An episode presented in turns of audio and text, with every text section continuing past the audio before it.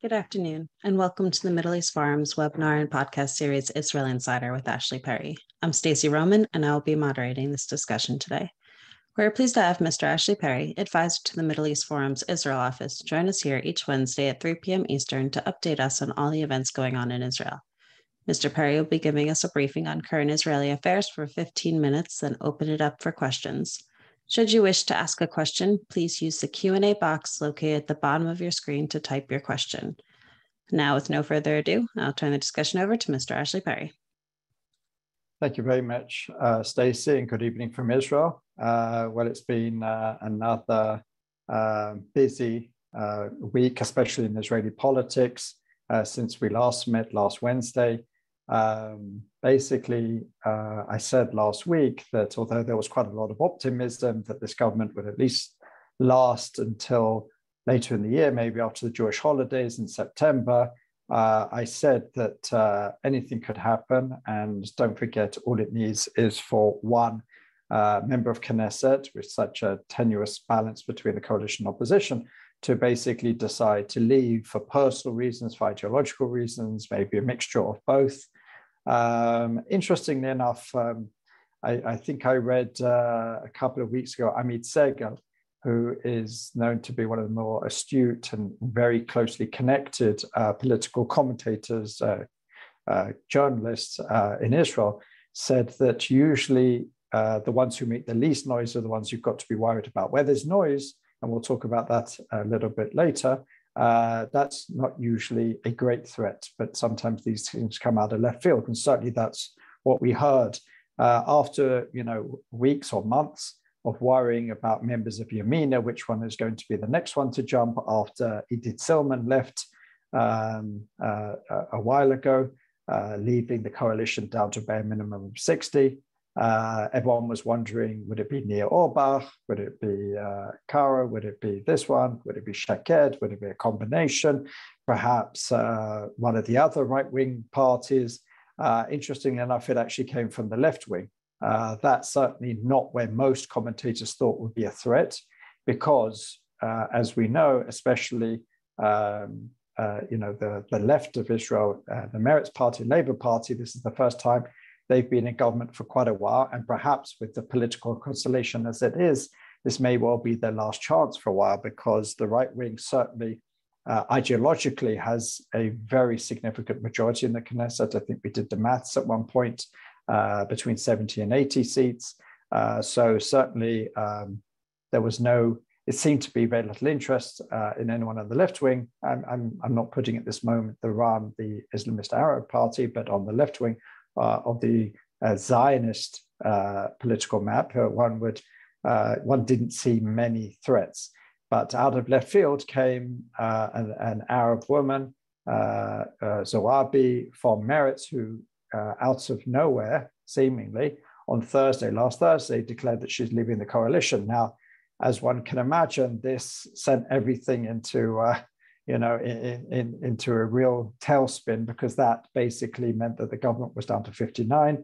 Uh, and not to say all the opposition was uh, to 61, but certainly now it would seem that they potentially had the numbers not to uh, replace the government through a, a, an official no conf- a vote of no confidence, but to vote for a uh, the the, um, the dispersal of Knesset law, which would mean uh, the Knesset would disperse and we'd go to elections within three months. So everyone was already starting to set their calendars. Three months uh, would have meant August, which is the you know vacation. where people are aware no one likes to hold elections then. So we were talking about September, perhaps in the heart of the Jewish holidays. So people are already starting to discuss uh, dates. Um, but then, after doing the rounds of the Israeli uh, mainstream media, Zoabi said, you know, uh, this is long uh, time in coming not happy about what's going on with the Palestinians, with the Arab Street, the, the funeral uh, for the Al Jazeera journalist, uh, what happened during Ramadan on, uh, on the Temple Mount, etc., etc. Uh, and she, she made a point, uh, kept on saying that uh, when they said, Can you reverse your decision? She said, You've got to understand when an Arab woman makes up her mind, she holds to it. Well, apparently that's not necessarily true, as a lot of commentators uh, you know, uh, uh, mentioned after because it seemed slowly but slowly she was coming down from a tree. Uh, initially, she wouldn't be pushed on how she would vote on a law of dispersal of Knesset, which, whether she would vote against the government, even though she would not consider herself legally bound. Of course, it matters very much if you vote against the government, if you don't turn up for votes or don't uh, vote for or against, or if you vote for. I mean, with with you know with such a balance, every little detail matters. So she went from I haven't decided how I'm going to vote yet to I don't think I'm going to vote to disperse the Knesset to um, maybe I will vote for the coalition on important votes like that. And eventually, more and more pressure was put on her from various figures. Uh, the most important elements uh, appeared to be Yair Lapid, uh, who now seems to be the person directly working with her. But more importantly, at least from her point of view, um, a lot of mayors of Arab towns and municipalities came forward and said, now is not the time to bring down a government. We haven't yet received the budgets that were promised to us. And the point was made again and again that you may not like this uh, government, but the alternative would be uh, Netanyahu, would be Itamar Ben Gvir. The, the, the, the, message that kept on being put out was that uh, can you imagine Itamar Ben Gvir as the Minister of Internal Security? As one can imagine, the Minister of Internal Security is one not necessarily desired by the Arab street. And one can imagine someone as far right as Itamar Ben Gvir certainly would cause chills to many uh, in the Arab public. So there was a lot of pressure put on her. And lo and behold, after the weekend, she declared uh, that she was returning to the government. Um, interesting enough, she held a press conference, and it wasn't her party uh, chairman, Nitzan Horowitz, next to her. It was Yair Lapid with uh, a load of mayors of uh, uh, Arab towns and municipalities around the country saying that we support her. Don't forget, Zoabi herself comes from the Arab municipality system, uh, and there was talk of her perhaps going back to that at some point. Um, so basically, that fire seemed to be put out at least for now. Although we saw uh, this week she didn't turn up for a lot of votes, even though she said she was returning to the coalition, she didn't vote with the coalition. But on the whole, coalition managed to pass most of its votes this week on Monday and Wednesday without her help. Uh, but uh, basically, this was supposed to be the end of the government. People were already starting, as I said, to, to look at their calendars to see when, when the elections could take place. And now we're back, or seemingly back, in a position where we're back to the 60 60 again. An interesting other uh, uh, you know, uh, issue that came up this week, I think we, we touched on it briefly, was this law uh, that would supply two thirds of the tuition fees for uh, those Israelis who serve in combat units to then go and study in further education. Um, after their studies called Madim Limudim, uh, from uniform to studies. And there was a lot of pressure on the Likud, especially to vote for this, because obviously it would be a lot more difficult for uh, the Ra'am party to pass. And even if the Ra'am party would uh, decide to uh, vote for it, then it would again be 60 60 uh, and, the, and the law would not pass. There was a lot of pressure from IDF veterans groups, from uh, all sorts of uh, all sorts of um, different lobbying groups that basically said this is an important law. This should be beyond politics, and that was the message that certainly came out uh, from the coalition in general and Defense Minister Benny Gantz that this was his particular pet project uh, in particular. Uh, and at one point, it seemed like there was going to be quite a rebellion from a number of Likud MKs who said that this shouldn't be an issue. It's not going to bring down the government anyway, so we can't hurt our soldiers in their time of need, etc., etc. So it did seem like there was a certain rebellion. Uh, Netanyahu was certainly put pressure on by his ultra orthodox uh, opposition uh, partners who said, well, if you're going to vote for coalition laws, then maybe we can also put up some laws as well. And that put a lot of pressure, especially at a time where the ultra Orthodox are being wooed behind the scenes by the coalition. Uh, it's not necessarily going to happen. I, I, certainly don't believe. And, and we've seen uh, today that Finance Minister Avigdor Lieberman uh, put out some things in a, in a budget, which he's writing for next year. Uh, there's, there's quite a few uh, particular uh, parts of it which would hurt the Haredi sector. Um, so I don't see the the, the Haredim, the ultra Orthodox party, uh, joining. But certainly, this was something in the end that Netanyahu uh, was back and forth on. Uh, remarkably, or not, depends how you view it. The, the Likud faction meeting, which discussed how it was going to vote, was recorded and released with one of the more prominent members, Miri Regev, who we know was a minister uh, in the past of uh, culture and a few other uh, portfolios she held. And she made remarkable comments, which were, as one can imagine, immediately lapped up by the coalition, which said that uh, we shouldn't get stomach aches, as she put it, over issues to do with the IDF or to do with rape victims or even the disabled. You know, it, our main goal is to bring down the government. Um, there's been a big debate over exactly what is the opposition's role. Is the opposition's role in any society, in any democracy, just to bring down the government, or is it just to push the government, voting with it when it thinks it's right, uh, but pushing it, making sure that it stays faithful to what they think is best for the country, but not automatically, reflexively voting against it at every single uh, matter. And that's pretty much where the Likud has been from 95 to 99%. Uh, but these comments clearly embarrassed the Likud to a point where it was decided that they would vote uh, for this law. Uh, but then when the Arab joint Arab list, who wanted to embarrass the Likud, their so-called partners in the opposition, uh, decided to make it a vote of no confidence, which is their right to do, uh, the Likud could no longer vote for it. But what they did do is they decided not to vote against it. So they all left the chamber, which allowed the, the law to pass by a massive majority. I think it was 50 something to six, those six being the, the joint Arab list. Uh, so that passed. Um, actually, I should go back a step. They, the Likud decided to vote for it after Benny Gantz um, had decided to up from two thirds uh, tuition being paid to three quarters.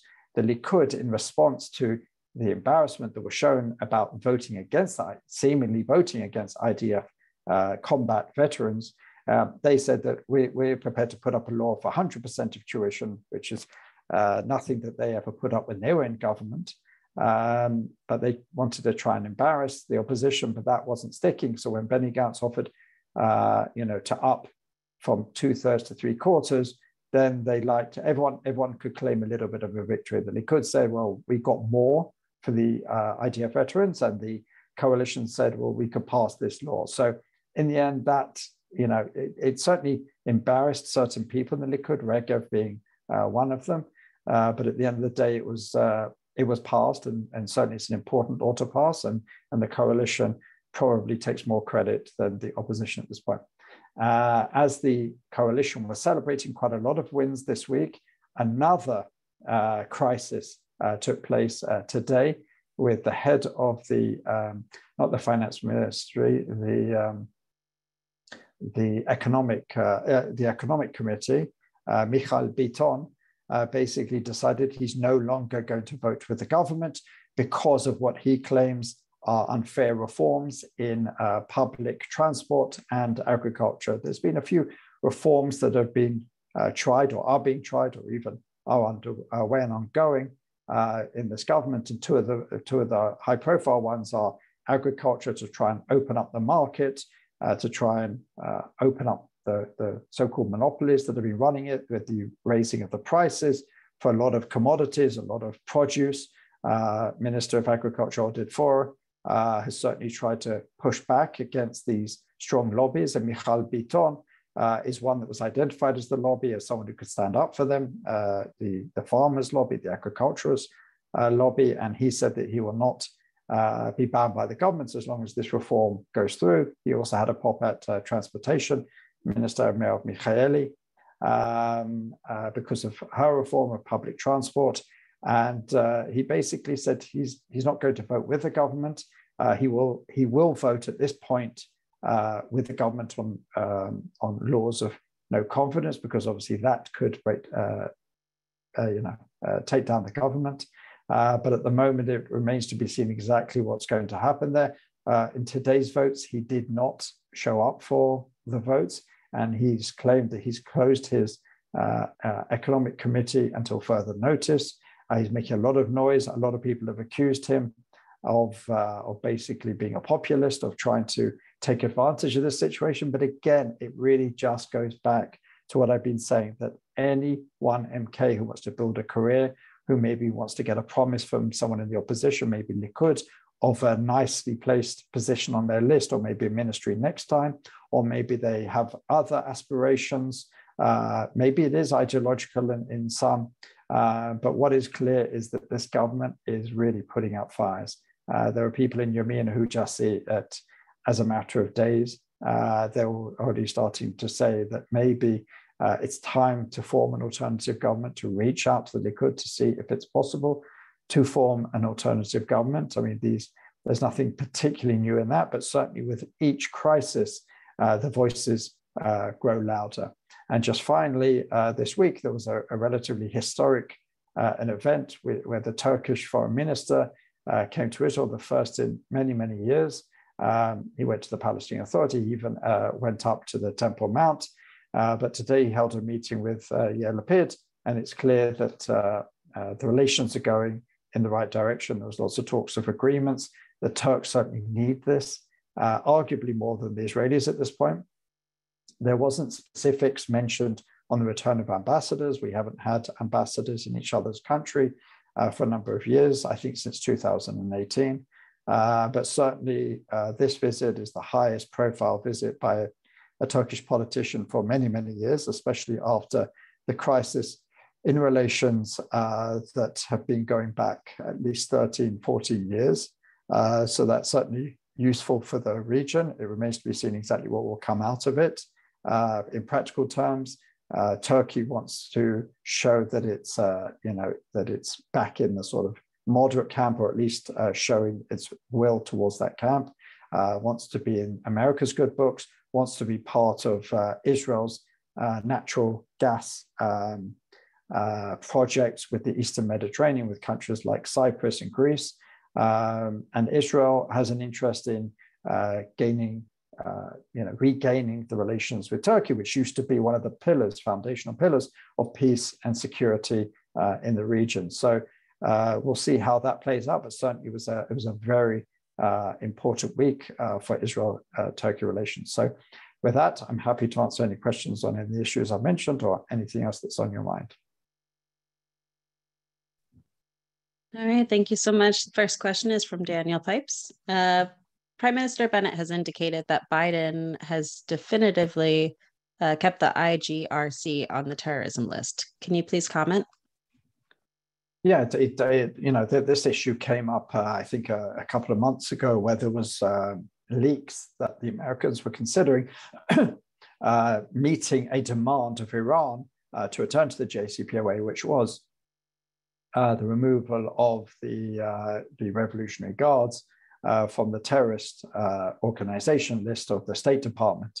Uh, Israel, when Israel heard about this, they went into, I'm sure Israel wasn't the only country, but certainly was one of the major players, went into full diplomatic drive, really pushing the Americans back on this, working in Congress, working with the Biden administration, showing how dangerous it was even getting information out, showing the Americans of uh, attempted um, assassinations, not just of Jewish and Israeli um, uh, figures, but also Americans, um, and just showing some of the things that the, uh, the Revolutionary Guards were involved in. And one of the major sort of turning points was when the uh, the chief, the Joint Chief of Staffs, uh, the head of the Joint Chief of Staff, the U.S. Army, uh, backed this position that the uh, Revolutionary Guards should not be taken off the terrorist list. So it did seem like there was a lot of momentum. Not to say a president couldn't go against their most senior military figure, but it would seem unlikely that such a figure would make such comments uh, and then look uh, look weak as uh, the politicians would take over. So it did seem that there was momentum against it. The Iranians are obviously livid about it. They're still making it uh, one of their primary issues. But at the moment, the Americans seem to be standing firm, and the Israelis are certainly seeing this as a diplomatic gain. Um, but you know, we, we don't know exactly what the price will be paid if uh, there should be returned to the JCPOA. Um, and maybe they found sometimes in diplomacy, they find a constructive way around it by not taking them off the list, but doing something else similar uh, of a similar nature, that the Iranians can feel that they got a victory there. So at the moment, it seems that they are staying on the list. Uh, but if there is a return to the JCPOA, I'm sure there'll be quite a lot of um, uh, compromises, let's say, given to the Iranians. so we'll have to wait and see exactly what those are. Thank you so much. Uh, D. Rohr Strauss asks, uh, do you have any insight about Flag Day with the new high security, which was just announced? Yeah, well, I mean, it's it's an annual event. I think last year was the first time that it was cancelled ever. Well, since since it started, uh, and there's been a lot of talk exactly uh, should it take place? Is it poking the eye of the Palestinians, of the extremists last year? If we remember, uh, on that day, uh, Hamas decided to launch rockets uh, on Jerusalem, uh, specifically on that day, and it was uh, first rerouted and then basically cancelled. there was an event, I think, a few weeks later to try and compensate for that. but this year, there's been a lot of staunch support for it. Uh, even someone like Omer Bar-Lev, who is the internal security minister, who certainly could not be accused of being overly right wing, uh, uh, believes, as certainly more right wing members do, that uh, that rerouting it or cancelling it would be a capitulation, and the Israeli uh, security uh, forces have sent a message to Hamas that if it plans to do anything like it did last year, it will be hit uh, very solidly and powerfully in return. Um, it does seem like the, the numbers will be limited somewhat. It won't be just uh, open ended as it has been in previous years. Uh, the biggest controversy, the biggest, let's say, controversial part of the uh, the march is uh, relatively near the beginning, where it marches through Damascus Gate, through the uh, Muslim quarter. Uh, usually, it goes off largely without incident. There are, sadly, amongst the thousands, if not tens of thousands of participants, a few people who shout racist or aggressive or violent chants towards uh, some Arabs. Um, but uh, usually these things are relatively peaceful, uh, but they are definitely seen as antagonistic from the Palestinian side. But at the moment, it has been given the go ahead, and it seems like there's going to be one of the largest security operations uh, in recent memory in Jerusalem on Sunday to make sure it passes off without incident. Thank you so much. Uh, Michael Kerbel asks uh, about the budget. Is there any possibility for getting a budget passed this year? No one passed last year, but with the coalition falling apart. Right. Uh, when, when, it passed last year, it had 61, uh, and you need 61. At the moment, it has 60, which means it can't pass if everyone turns up and votes the way they're supposed to. Um, so the budget is good until the end of 2022, and then it has to be passed three years until it goes out of date. In other words, oh, three three months, I should say. So as of uh, the end of March, uh, they will have had to pass this government if it survives that long, and that's a very big if, as I, as I said earlier on. Um, then it would have to pass the, uh, the budget uh, by then. I don't see how it's going to. I, I, don't think the government's going to last even long enough to do that. Uh, Finance Minister Avigdor Lieberman is certainly trying to be optimistic, or at least trying to show um, that uh, you know business as usual, and he has a plan, and he he's working on the budget, and they're leaking parts of the budget every other day uh, to show what what what would be uh, part of it. Um, but I see very very little chance that this government will survive long enough even uh, to uh, pass a budget. But one never knows. I, I just don't see where that 61st uh, member is supposed to come from. Understood. And speaking of, um, with Zoa, Zoabi uh, and Meretz, sorry, what what exactly do they get for staying with the coalition? Why would she come back after she she left from? As I said, I think right. I think it was a combination of factors. I think that she felt that she would probably have more support than she did, uh, but the case was made quite powerfully, actually, especially in the Arab street that however much you dislike this government, what's the alternative? The alternative to opposition is a return of Netanyahu, uh, is perhaps Itamar Ben Gvir as a minister, minister of internal security, as I said, which, which would really be a red flag for many uh, Arabs. Uh, um, and basically, what she had was uh, or, or, it seems like the, has come out of it, was released uh, today, is in the original budget, there was uh, something like 770 million shekels, uh, which is about a quarter of a million dollars, something around that, maybe a bit less. Um, not quarter of a million, quarter of a billion, I should say, dollars that was supposed to be given to the Arab sector. It's something which has been promised for many, many different coalitions, uh, but it was being held out by red tape, by bureaucracy, by uh, differences of opinion. and it certainly seems that now that it is being pushed forward, um, you know, for all sorts of things, for roads, infrastructure, for housing, um, for fighting violence and crime, which is something that you know affects all of Israelis, as we've seen in recent weeks. That uh, that the crime and violence in the Arab sector spills over to wider Israeli society. Um, so it does seem that that was one of the issues that was worked out, and that's seen as one of the gains that uh, member of Knesset Zoabi uh, gained uh, by this uh, crisis let's not forget, I don't know if the, if the question mentioned this, but this was not a revolt from the Meretz Party as a whole. This was just one particular individual uh, member of Knesset. Thank you for making that distinction. Uh, Eric asked, or yeah, ask. can you please talk more about CNN claim that the that Israel killed the Al Jazeera journalist in a deliberate attack? IDF obviously rejects this report. Can you comment? Yeah, I, I, didn't read the whole CNN article. I read uh, snippets of it and some of the reactions to it. First of all, uh, what the Israeli authorities pointed out very early on is not a single Israeli uh, was quoted. Uh, official Israeli was quoted, and obviously Israel has a lot to say about it.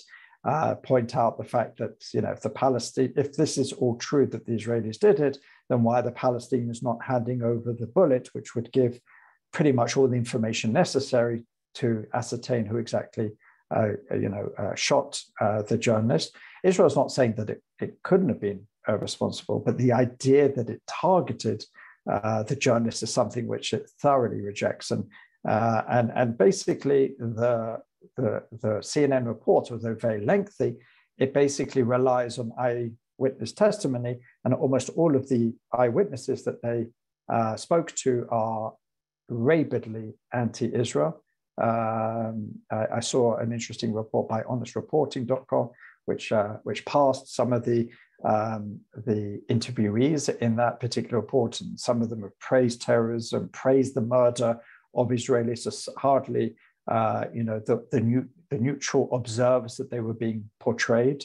Um, and there's no way of knowing that a bullet uh, that lands anywhere is intentional. So the idea that uh, they could prove that it was intentional. They brought in a ballistic uh, expert, but again, uh, someone who looked into the background of this ballistic expert can see how, uh, on many other occasions, they've taken an extremely hostile line towards Israel. So again, not the impartial, neutral observer that was being, you know, written about in the CNN report.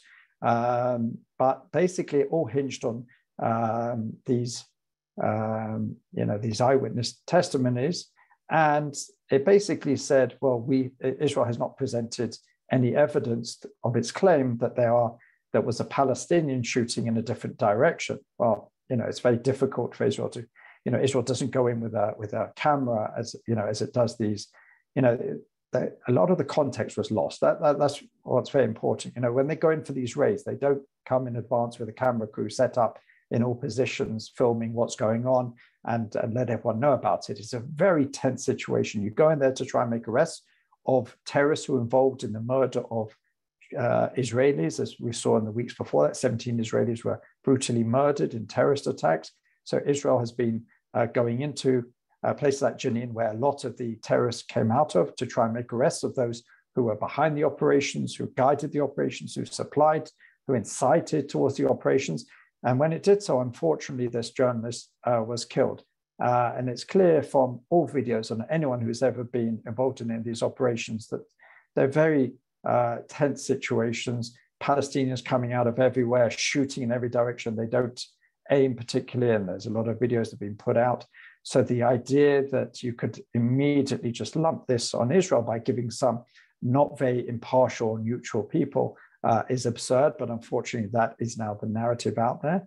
Um, but the fact that they did not interview or give a voice to a, a single official Israeli position really just shows uh, what the intention of this article was. Absolutely. Thank you so much for that. Uh, unfortunately, we've come to the close of our webinar and podcast. Ashley, thank you again for taking time to update us this Absolutely. week. Absolutely. For our viewers and listeners, please join us Friday at 1 p.m. Eastern for a webinar with Sam, West, Sam Westrop in conversation with Daniel Haqiqatjou. Thank you all for joining us. I hope you have a wonderful day.